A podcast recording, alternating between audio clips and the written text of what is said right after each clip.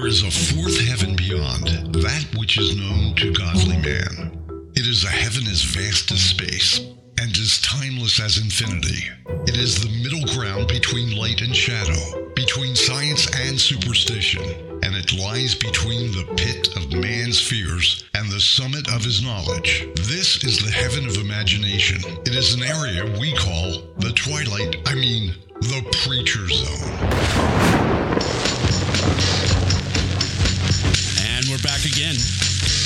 We're going to do part two today. Topic being grief. What is the preacher zone? The preacher zone is when we take a look at what God's word has to say about how we navigate through this world. And right now, it is time to meet the cast of characters who are on the preacher zone. We're going to head over to my left, your right, and introduce Pastor King of the House of Restoration. Pastor King, welcome back. It's good to be back. It's good to be back. You look good. Thank you so much. You look good too. Thank you. You look like a million bucks. Can I borrow five? All right, let's continue around the horn. Oh, and this man is here originally from Austin when he moved to Texas, but it is Pastor Todd from the First Christian Church of Princeton. Pastor Todd, hello, and welcome to the show. Thank you, thank you. My wife and I, we went to the State you. Fair this week. We saw lots of good folks at State Fair. Oh, you went to the State Fair. State Fair, Texas, yeah. It was good, huh? It was good. You had to, what'd you eat? I had a Fletcher's corn dog for sure, mm. and a Frito pie and cotton candy. Mm. And you sent a picture of you by Big Tex. Mm. Yes, but I skipped the double Oreo fried and the Snickers fried and the fried cheesecake With the fried ice cream. And the fried ice cream. Yeah, I skipped that part. So I was, good. I was actually good. Just just the corn dog. was. My friend, the low rider, The pastor of Mikasa. Pastor Steve, welcome. Have you been to the fair yet? Not yet. Not yet. That's not fair. I know. One of these days we'll make it. You sound better. Last time you were on the show, you had a serious allergy problem. I was going through puberty. Thank I'm over it now. But I understand your doctor was Dr. Adrill. Person Yeah. named Ben? ben Benadryl, he wiped it all out? There you Wiped go. it out. All right, here we go. And finally, back after so long. Professor Kevin, it's great to have you here in person. You were fabulous on the phone, but it's great to have you here. Welcome back. Yeah, come on in.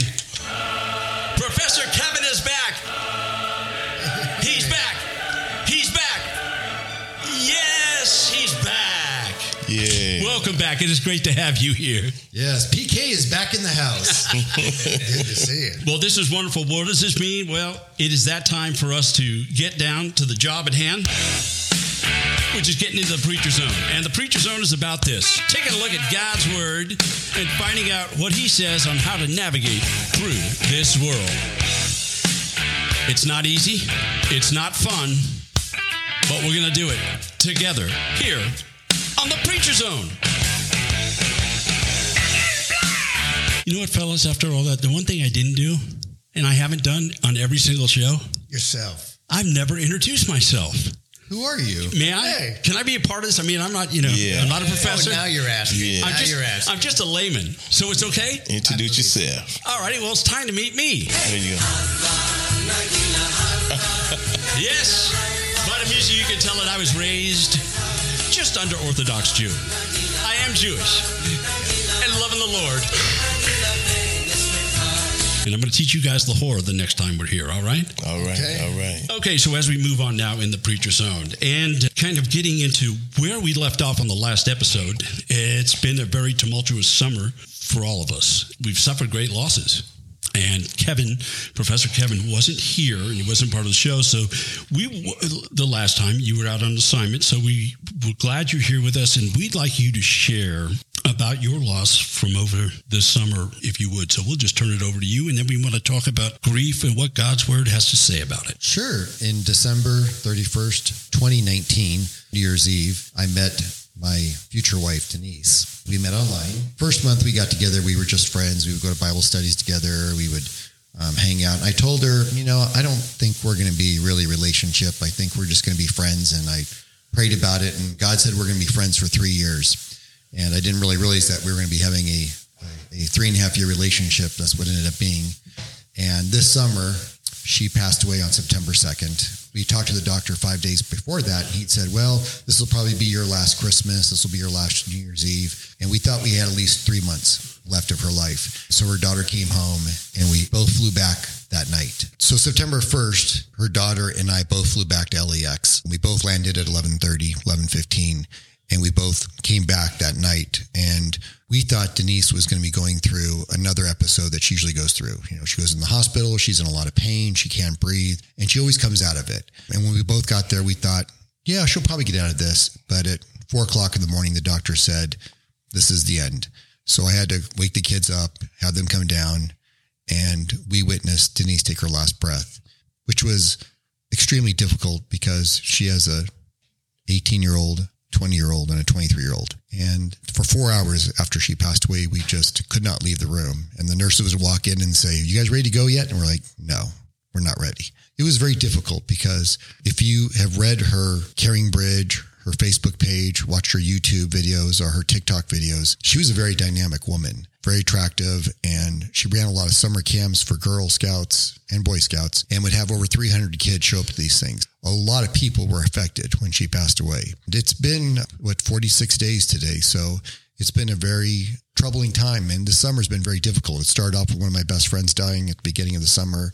And then some of my favorite uncles and aunts passed away. During COVID, we had a bunch of OKs die. I didn't go to any of those funerals, but I went to a lot of funerals this summer and it was really difficult. And it's been my opportunity to go back into grief share, going back and seeing a counselor again, because my brother passed away 15 years ago um, at the age of 41. That was very difficult. Going to this a second time, it's still difficult, but at least this time I have more tools in my toolbox. And I've learned a lot of, you know, more things about myself going through this and learning different things than I did the first time because the first time I was in such shock when my brother died. And this time I was a little bit more aware of what was going on and I was able to at least feel and witness what was happening in my life and how I could grow through this process. Would you share a little bit about your toolbox and what's in there and what you used? Sure, absolutely. One of the things that I've learned is that grief is the price you pay for loving somebody. The more you love somebody, the more you are involved in their lives, the pain is worth the love you had with them. I remember this summer when Denise was maybe facing the end. She didn't. She didn't die until September, but it was in July and in, in May, she was in the hospital a couple times. We really thought that was the ending then. And I remember telling her, I said, you know, these last three years were definitely worth it. I have zero regrets being with a stage four cancer patient for three years. It was worth it all the way. And through that learning process, you get the opportunity to either A, make the decision that you're going to let the Lord bless you and grow through this process, or you can do the opposite. And I've seen people do the opposite. And that's a hard witness to witness. And from this perspective, allowing the grace of God to reign in your life. It's not easy, but it's definitely worth walking through it with him because you don't feel like you're alone, even though you might be physically alone, but you're not alone. You know, I think of that one time when someone said, "Oh, you prayed to an imaginary God," and it was a, it was all over the news. And yeah, I I do speak with God, and I've heard Him speak to me during this process. But can I actually say, "Oh, anytime I want to, just call Him up and say, hey," and I'll hear something? No, it doesn't work that way. You go through moments where it's like you feel like you're not hearing anything, but then you get the moments where He is speaking to you and giving you comfort, and you just have to be patient through this time period. It's not easy, but it's doable. Ken, can you share how you and Denise got engaged to begin with? It's kind of spectacular. You guys took off like a rocket. Yeah, it was really interesting. I was praying about it, and I felt like the Lord one night told me, You need to ask Denise to marry you. I wasn't really ready at that point in my life. And I remember calling up one of my best friends and saying, I felt like God told me this. And he's like, No, you're not ready to get married. Don't do it. Don't ask her. So I went ahead and I got a engagement ring, just a little fake one, you know, really inexpensive and online. And I called up the Texas Rangers and made arrangements to take her to a game. And I was going to try to get her on the Jumbotron, you know, and propose during the kissing cam. And when I called them up, they said, Oh, no, we're not doing that right now. It's still kind of COVID. We're not able to do that. So I said, Okay, well, that's kind of a bummer. So we went to the game anyways. And when we're sitting at the game, there's this gentleman sitting next to me with this huge camera. And I'm like, dude, are you guys doing the kissing cam? He says, no. I said, I've got a ring. Can I propose to my girlfriend on the Jumbotron? He says, well, I don't know. Let me call the boss and find out. And he comes back to me and says, well, I got some great news for you. We're going to do it between the fifth and the sixth inning. So when the fifth inning, you know, the top of the fifth closes and the bottom of the fifth, I'm going to put the camera on you guys. And sure enough, the guy walks over, puts the camera. I get on my knees, pull out this ring out of nowhere. And Denise is totally surprised by it. We actually had the video of it. Uh, her cousin found it online. And it's just amazing that we were able to do that and that God opened that window for us to, for that to happen. Even though I was told no from my friends and told no when I called the Texas Rangers, but when we got there, that door opened for us. And when it happened, the crowd went wild. Absolutely, That is so all, cool. They all went crazy. Yeah, yeah. It was it was it was a very cool experience. We had to change seats. I remember when we got there. So if we didn't change seats, if all these things didn't happen that I had no control over, because I tried to control it initially. I wanted to control the situation. I had to let go of it and just say, okay, well, maybe it isn't time for us to get, you know, to, to get engaged and get, and then start the process. And then we did. Once she said, she said, obviously she, she said yes. And then we went through the process and we got married on, um, on February 2nd, uh, 2023, two, two, I'm sorry, two, three, 23, February 3rd, 2023. So yes. I got a question for you. You knew her condition when you met her, when you asked her. You know, when we get married, we think about longevity, Yes. you know, and so, of course, how do you feel that life with Denise was short? How do you feel about that when it comes to your relationship with God and how do you feel? Interestingly enough, when I, when I first met Denise, you know, the stage four cancer didn't bother me. Her three children did. Because I usually don't like to date women that have kids living at home, you know. How, how long were you single for? That, that would be a Kevin answer. That's true. I can deal with all this, but I can't deal with this. I don't want to deal with children. Yeah. yes. Uh, so I generally, I generally had always initially always only dated women who didn't live with their children. If their children had moved out, that was fine. But if they were living at home, I didn't want to date you. So that was actually my initial, um, my initial problem. And I didn't really understand um, where her cancer was at. She explained to me that she was taking this drug. She would be on it for a long time and maybe for 10, 15, 20 years, end up only being a couple years. The interesting thing, yeah, I wasn't really bothered by that. I did believe, and we kind of did believe that she would probably get healed. We just didn't know that the healing was going to be a healing of no pain for her, not a healing of being with us. And I knew when I met her that I was going to be with her for three years. I mean, I remember God telling me that you were going to be with her for three Okay. years. And I told her, I said, we're only going to be friends for three years. I'm going to help you out. I'm going to help you in your situation, and I'll, I'll be here for you as, as much as I can be as a friend, a male friend. And then it just, you know, turned into a relationship and then into a marriage. Initially, that was not my thought process, though. So it just all kind of slowly but surely happened. And God just opened the doors every single time. And to be honest with you, it's it's nothing less than a miracle. And like I said, like I told her, I said, I have no regrets having a short term relationship like that. That was really beautiful in a lot of ways. And yes, there was a lot of tragedy involved, but it was definitely worth it all. That's good. What would you say to somebody who's listening and they have grief, but they really haven't been dealing with it? Like starting with the Lord, what would you suggest? My first suggestion would be is uh, looking from some personal experiences I witnessed. When my brother died 15 years ago, I saw a counselor immediately. I went with my mother and my father. and We did some individual counseling with, with both my parents. We went to grief share together.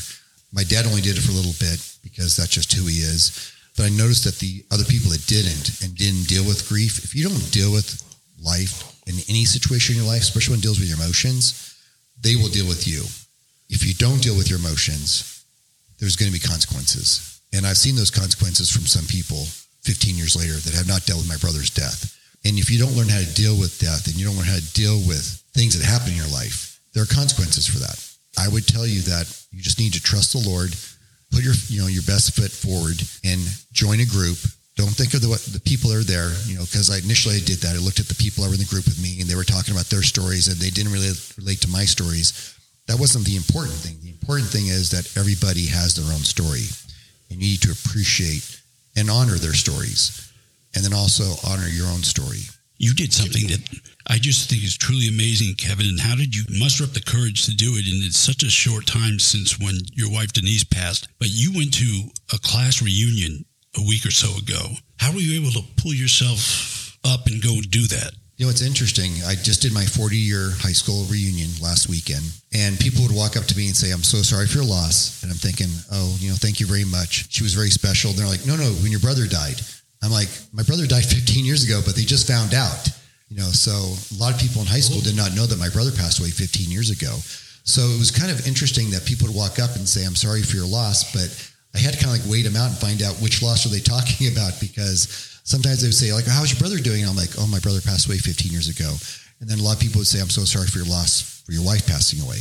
So sometimes it was really interesting that some people would bring up feelings and I would get emotional. And sometimes the way they said it, I just didn't feel like they were sincere. So I wasn't really, you know, I didn't really feel anything when they said something to me. So I just think that, you know, you have personal relationships with people. And I think over a 40 year period, I know a lot of my high school friends through Facebook. So I have an idea what's going on in their life. There are some people that if you spend time texting them, calling them throughout the years, even though you may not see them for 15, 20, 30, 40 years, but if you have some kind of connection that you've actually done something with them or talked to them, there was more feeling in regards to what they said to me. If you had a, couple or a man or a lady sitting here right now and they're angry with God because that loved one passed away, because to them, this is just too soon. I wasn't ready for this. Why would God do this to me? You know, and so what would you say to them um, right now? And they, you know, their relationship just kind of cease. You know, they don't want to talk about God. They don't want nobody to mention God because they're just upset with God. How would you deal with that? What would you say to them? The first thing I would say is tell God that. Yell at him, scream at him, let him know how you feel. If you don't get those feelings out, then you're just going to start resenting God, and you don't want to lose that relationship. Yeah. You know, one of the, we've all we've all experienced this. We we're in church, we can feel the Holy Spirit. He's touching us, and we can feel it. But if we get into a, a point in our life where we are rejecting Him because of something that happened in our life, and bad things are going to happen to us, that's that's normal. That is part of life. Life is going to throw us curveballs. And every single time it happens, it's okay to be mad at God. He's a big God. He can handle it. And you need to tell him how you feel and lay into him. That's what Job did. And look what happened with Job. And how did God respond to him? Yep. A lot of times we think that uh, question God or even get mad at God or, or be disappointed in God that He would be disappointed in us. But He knows us exactly how we are. He knows our feelings and He knows exactly what we are feeling. So it's not necessarily that we're having to let it out, like Kevin said, for God's sake, because He knows already. It actually is for our benefit to let it out, to let that grief out, so we won't end up being bitter towards God. Just like Kevin said, ask Him. We want quick, easy answers to our questions. And a lot of times we ask questions without thinking that we already know the answer to our question. And we want a quick fix. But sometimes it doesn't come in a quick fix. Sometimes it's a process that we have to go through in order for this to work out itself in our mind, in our hearts, that we can understand. And we have to trust God in all this process. And believe me, one day we'll say, ah, now I know why he did it this way. Now I understand how much he loves me and why he did what he did. Wow. For you listening, we just appreciate you being with us here on the Preacher Zone. I do want to remind you there is a part one to this short series on grief, and I want to be sure that you uh, check out that episode too, so you can hear what happened with all of us over this past summer. So, continuing on, I want to ask you, Kevin. Sometimes people are hesitant because it's like I'm not sure what to do. So often they say, "Listen, if you need anything, you know I'm around. Give me a call." But I noticed that to me, it seemed like part of your dealing with grief, and me too, was to get back in the saddle right away. I'm sure behind the scenes, maybe you were going to grief recovery, maybe crying in between. But I remember one night we were out playing pool. As soon as you got back in town, here you are at church and you're like giving the welcome church service. I thought his wife just passed away and he's doing the welcome at church. How dare somebody ask him to do that right away? What do you say about that? At my employment, you only get five days for grieving. That's it. You get five days for bereavement, and that's all. So I actually, when Denise passed away that week, that first week, I had to teach my classes, and it was not easy. It was very difficult. And I even told my students, I don't want to talk about it because I need to teach a class, and that's the only way I'll get through it. Mm-hmm. And then, of course, you know, that came up. I remember talking to several people at church afterwards. It was like, I did the welcome, but I have no idea what I said. I don't remember any of it. And at the, and I remember at the part of the welcoming, I actually walked down in the middle of it because I forgot there was other things I had to do as part of the uh, welcome. I was definitely a little spacey that week, and it's taken me time to start getting back into the you know swing of things.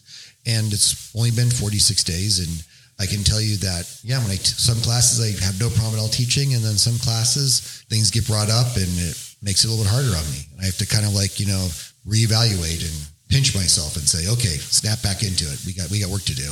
That brings up something interesting because what I'm hearing, Kevin, is that to help you overcome the pain, you put yourself in service. And when you're in service, I mean, the brain really, you can only think of one thing at a time. So if you're in service and you're helping someone, we don't have a chance to think about our troubles. It just seems very helpful to get into service to kill emotional pain. The show must go on, as the old saying goes. The show must go on. I remember when I was in middle school, one of our students passed away early on, around I think he was 18 or 19 years old, and his mother was very famous, and she was an actress. I think she's in her 90s now, and she's still alive, and she played our Jane Genie.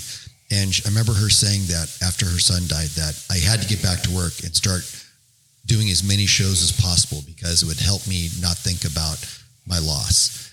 And I think there's a little bit of truth to that. The more you're working, the easier it is for you to not think about it too much. Because if you dwell on it too much, like what Pastor King was saying earlier, then you might get angry at God and then you might start, you might stop talking to him. And you need to keep that conversation open with your Lord and you need to keep that conversation open so that way you don't lose track of your Savior. You have to live on. You you have to keep living. You know, yes, this life cease, but you still have life. And I think people expect for you to not do anything during that time. And you tell yourself, I have to I have to live.